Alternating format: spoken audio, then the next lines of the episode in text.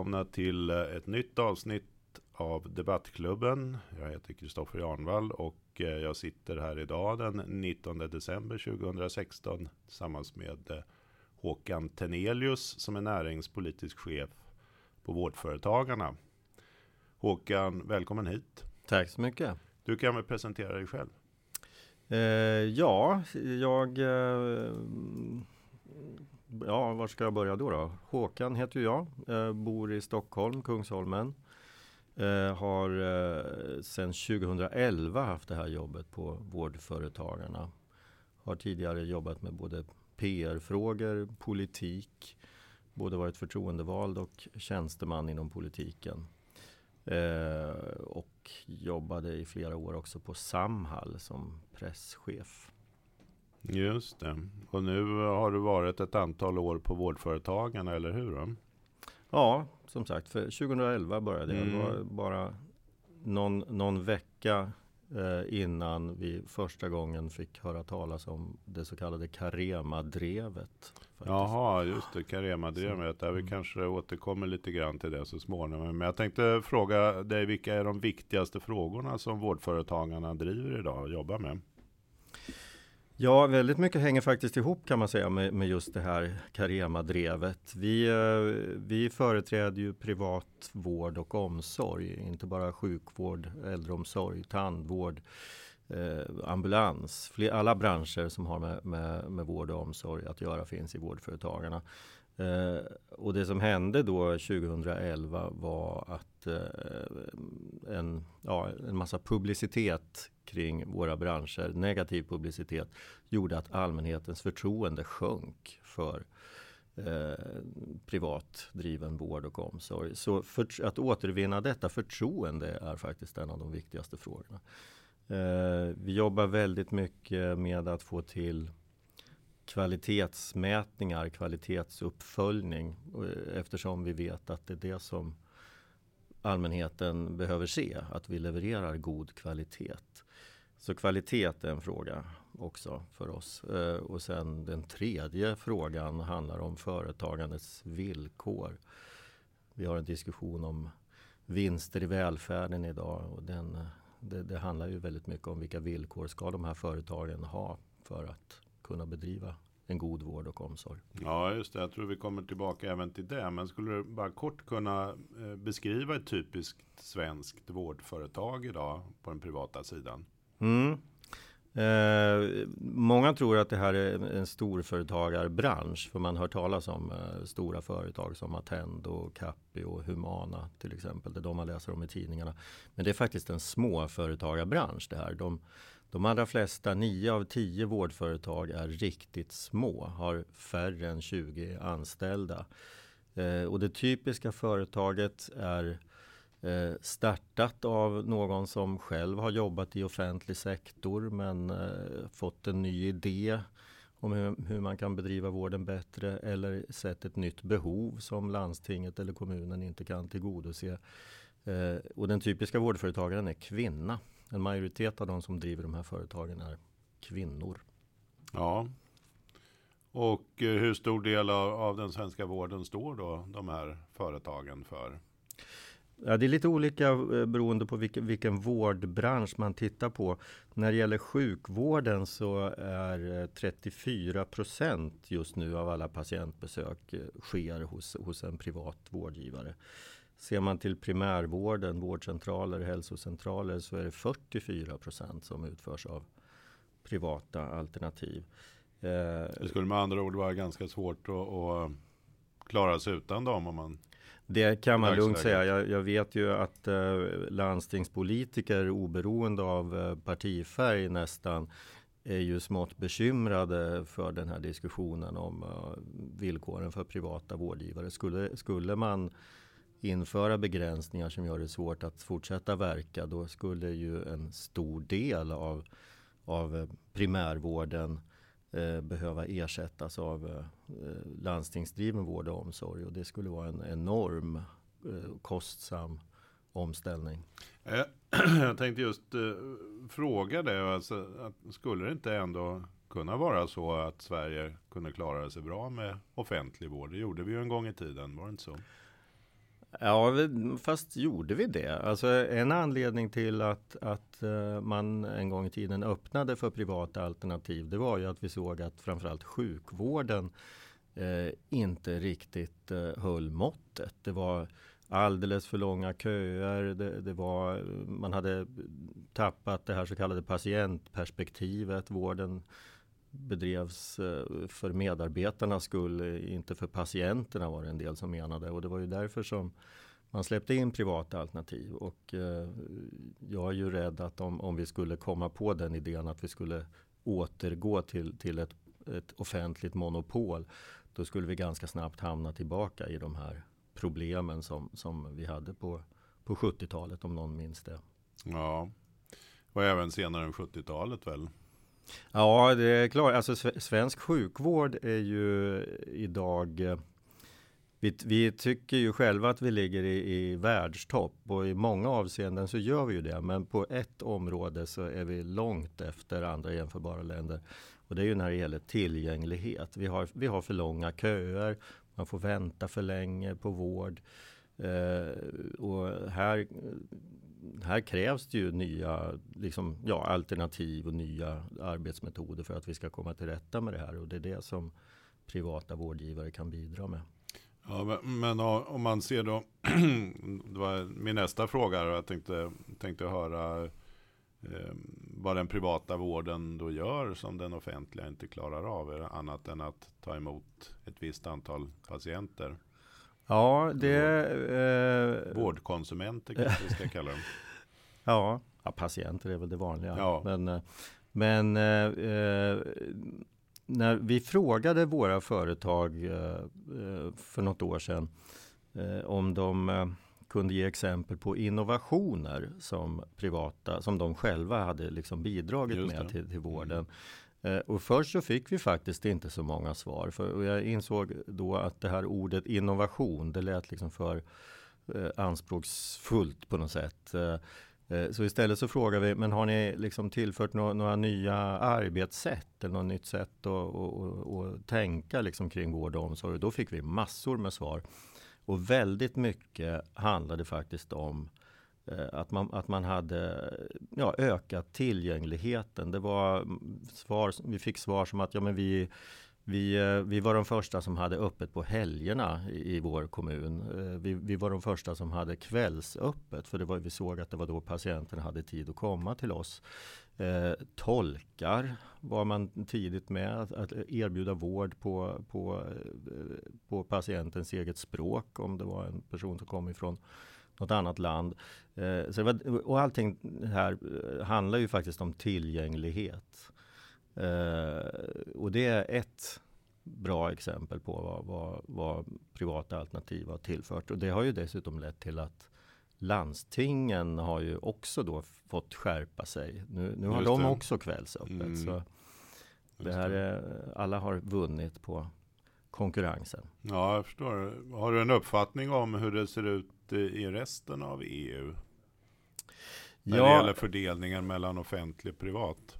Ja, det, det, det, är svårt att jämföra för i Sverige har vi ju Sverige var ju unikt på det sättet kan man säga att vi, vi på 60-70-talet eh, liksom eh, valde att Eh, eller bestämde att det här ska bedrivas offentligt i huvudsak. I många andra länder så hade man en tradition eller har en tradition av att eh, till exempel idéburen sektor står för stor del av vården eller att den akademiska världen, att, att sjukhusen är knutna till universiteten och därmed eh, eh liksom drivs offentligt. Går man, eh, ja, tittar man på andra sidan Atlanten så är det ju eh, hel, en helt annan konstruktion i sjukvården i USA. Men, mm. men eh, om, om, vi jämför oss med de nordiska grannländerna så eh, brukar eh, Ja, man kan säga så här att Danmark och Sverige ligger ju ganska långt framme, ungefär lika när det gäller den här möjligheten att välja vård till exempel. Norge och Finland ligger väl lite efter, men faktum är att, att framförallt Finland tittar nu på Sverige när man utformar sin sjukvård för att eh, släppa in, eh, se hur man på bästa sätt släpper in fler privata alternativ. Mm. Man har insett där att det, det, det, är ett sätt att bygga ut och förbättra sjukvården. Det verkar ju vara ett vinnande koncept det här och ändå så har ni ju fått en del kritik. Du nämnde inledningsvis Carema som ni fortfarande försöker ska vi säga, städa upp efter om jag så får säga. Mm. och um, sen har det ju varit, ni har fått, eller inte ni kanske, men, men vissa företag har fått kritik för att man har har plockat hem vinster och, och lagt på, i skatteparadis. Ligger det någonting i den här kritiken och kan du förstå era kritiker? Ja, jag kan ju förstå kritikerna och jag kan förstå allmänheten som är orolig. För man måste nästan gå tillbaka till just det här Carema Carema-drevet, Carema-fallet för att förstå lite grann vad som har hänt. För det, det som Carema beskrevs ju som ett företag som bedrev vanvård för att tjäna pengar till sina ägare och de här ägarna var, fanns då på något liksom, eh, skatteparadis och betalade inte skatt i Sverige. Så det var liksom en hel räcka med anklagelser mot det här företaget och som sen fick ge eh, ganska snabbt blev liksom bilden av eh, privat vård överhuvudtaget. Eh, väldigt mycket av det här var ju grundlösa påståenden. Det är många som har varit in och tittat på det här och konstaterat att det var det var en mängd eh, myter, missuppfattningar som ledde fram till det här. Men just det här med skatterna, det stämde ju faktiskt att före 2011 så, så var det eh, några vårdföretag som, som bedrev en sån här form av, ska vi kalla det aggressiv skatteplanering. Det förekommer inte längre, säger de här företagen. Dessutom så finns det lag idag som eh, hindrar det här. Eh, sen eh, det, det, som att, att de här missförstånden kring Carema kunde uppstå, det berodde på att vi hade för dålig eh, uppföljning av kvaliteten. Det var ingen, politikerna kunde inte säga vad är det bättre eller sämre kvalitet i offentlig eller privat äldreomsorg till exempel. Mm. Eh, idag har vi bättre koll på det. Socialstyrelsen följer upp det här bättre, även, även om man kan göra det ännu bättre tycker vi. Men så idag så går det ganska lätt att se vilka vårdföretag som håller god kvalitet och hur de står sig jämfört med offentlig sektor. Du, eh, regeringen har tillsatt eh, för en tid sedan en, en utredare, Ilmar Reepalu, tidigare kommunalråd i, i Malmö. Han har, har då Eh, Eh, kommit fram till att man starkt borde begränsa vårdföretagens möjligheter att ta ut vinster. Hur, eh, hur skulle den utredningen, om den går igenom så att säga i, som ett politiskt beslut, hur eh, skulle den komma att påverka tror du? Den skulle leda till en katastrof. Du var ju inne på det i början här. Skulle, skulle offentlig sektor kunna klara sig utan de här privata företagen?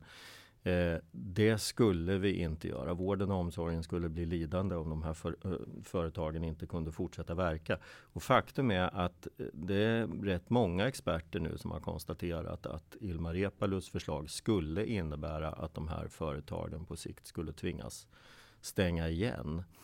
Eh, och det är faktiskt inte bara de eh, så kallade vinstdrivande företagen, de som bedriver verksamhet i aktiebolag även eh, de här idéburna eh, verksamheterna, non-profit-organisationer som bedriver vård och omsorg skulle tvingas lägga ner efter ett tag eftersom Repalus villkor är så eh, ja, oerhört tuffa mot de här företagen. Ja, det, det, verkar ju om man för en yttre betraktare som jag själv till exempel så verkar det ju vara ganska snäva marginaler som kanske inte riktigt ger incitamentet för att, att um, ta risken och, och, driva ett företag. Mm.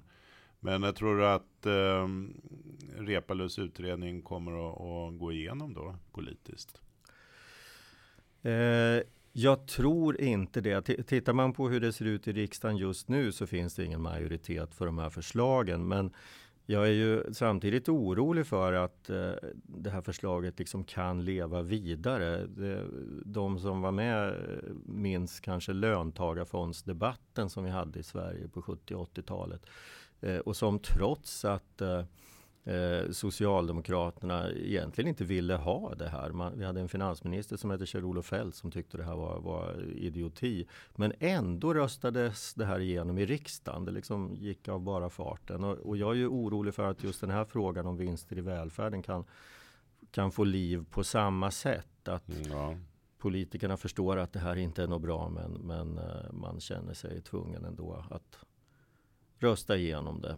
Men är det inte så här då att de flesta politiska aktörer, även inom socialdemokratin till exempel, de är, har ju under lång tid varit positiva till privatvård som ett komplement till den offentliga. Varför tror du då att man vill straffa alla för att i det här fallet några aktörer har dabbat sig? För det blir ju i konsekvensen ja, i i så fall. den mån de har drabbat sig. Det är ju så här att det, det är klart att det finns oseriösa aktörer inom vård och omsorg. De hör absolut inte hemma där och vårdföretagarna som branschorganisation, vi gör vad vi kan för att städa undan här. Och vi tycker att myndigheter skulle kunna göra betydligt mer också. Eh, Men problemet med just det här Reepalus förslag, det är ju att det slår mot alla företag. Det är inte så att den som missköter sig bestraffas i det här, utan alla straffas. Eh, och det här är jag ju övertygad om att, att eh, politiker i, i alla partier kan förstå att det här kanske inte är så smart. Eh, och jag vet ju att det, tittar man ute i, i kommuner och landsting så finns det ju mängder av ja, socialdemokrater som faktiskt värdesätter det här och har bidragit till att vi har fått en mångfald och, och valfrihet inom vård och omsorg. Och jag hoppas ju att de att de står pall nu när de här förslagen ska behandlas i, i, i eh, partikongresser och i riksdagen och så vidare. Men det, det här är ju då skattepengar som, som även tillförs eh, den privata delen och, och eh, om man då inte eh, begränsar vinsterna, eh, hur gör man då för att, som du ser det, för att råda bort på att, att eh, vissa aktörer då, även om de är få, rundar hörnen och fuskar med kvalitet och tar hem för stora vinster och så vidare. Mm. Ja, de, här, de här oseriösa, det finns ju rent kriminella element som försöker ta sig in i välfärden. De, där måste man ju ha hårda kontroller. Vi, kan inte, vi, vi måste ha tillstånd i vård och omsorgsverksamhet. Och, eh, Det har väl varit Men- mycket diskussioner om den här personliga assistenter nu där, där det har funnits en del oseriösa ja, aktörer. precis. Jo, Rent försäkrings, brottsliga Exakt. försäkringsbedrägerier.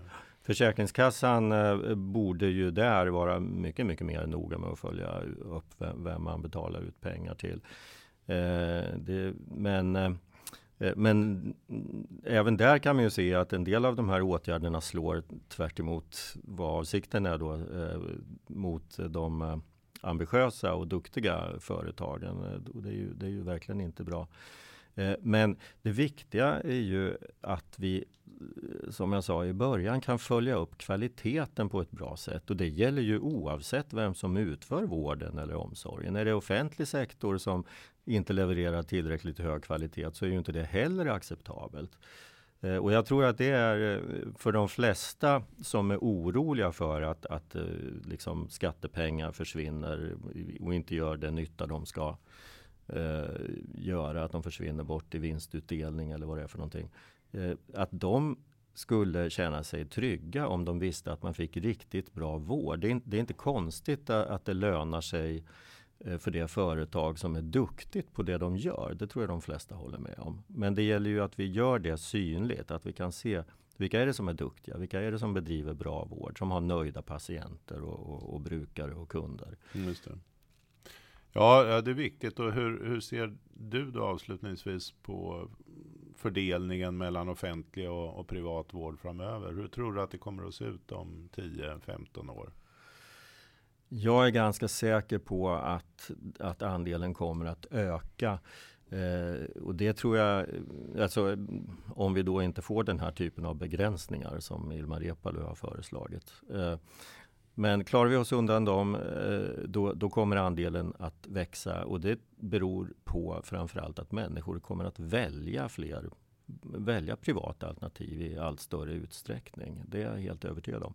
Men det offentliga alternativet kommer att finnas kvar för även offentlig vård och omsorg kommer att behöva skärpa sig och le- leverera ännu bättre framöver. Så man kanske uppnår någon sorts jämvikt så småningom, 50-50, vad vet jag. Ja.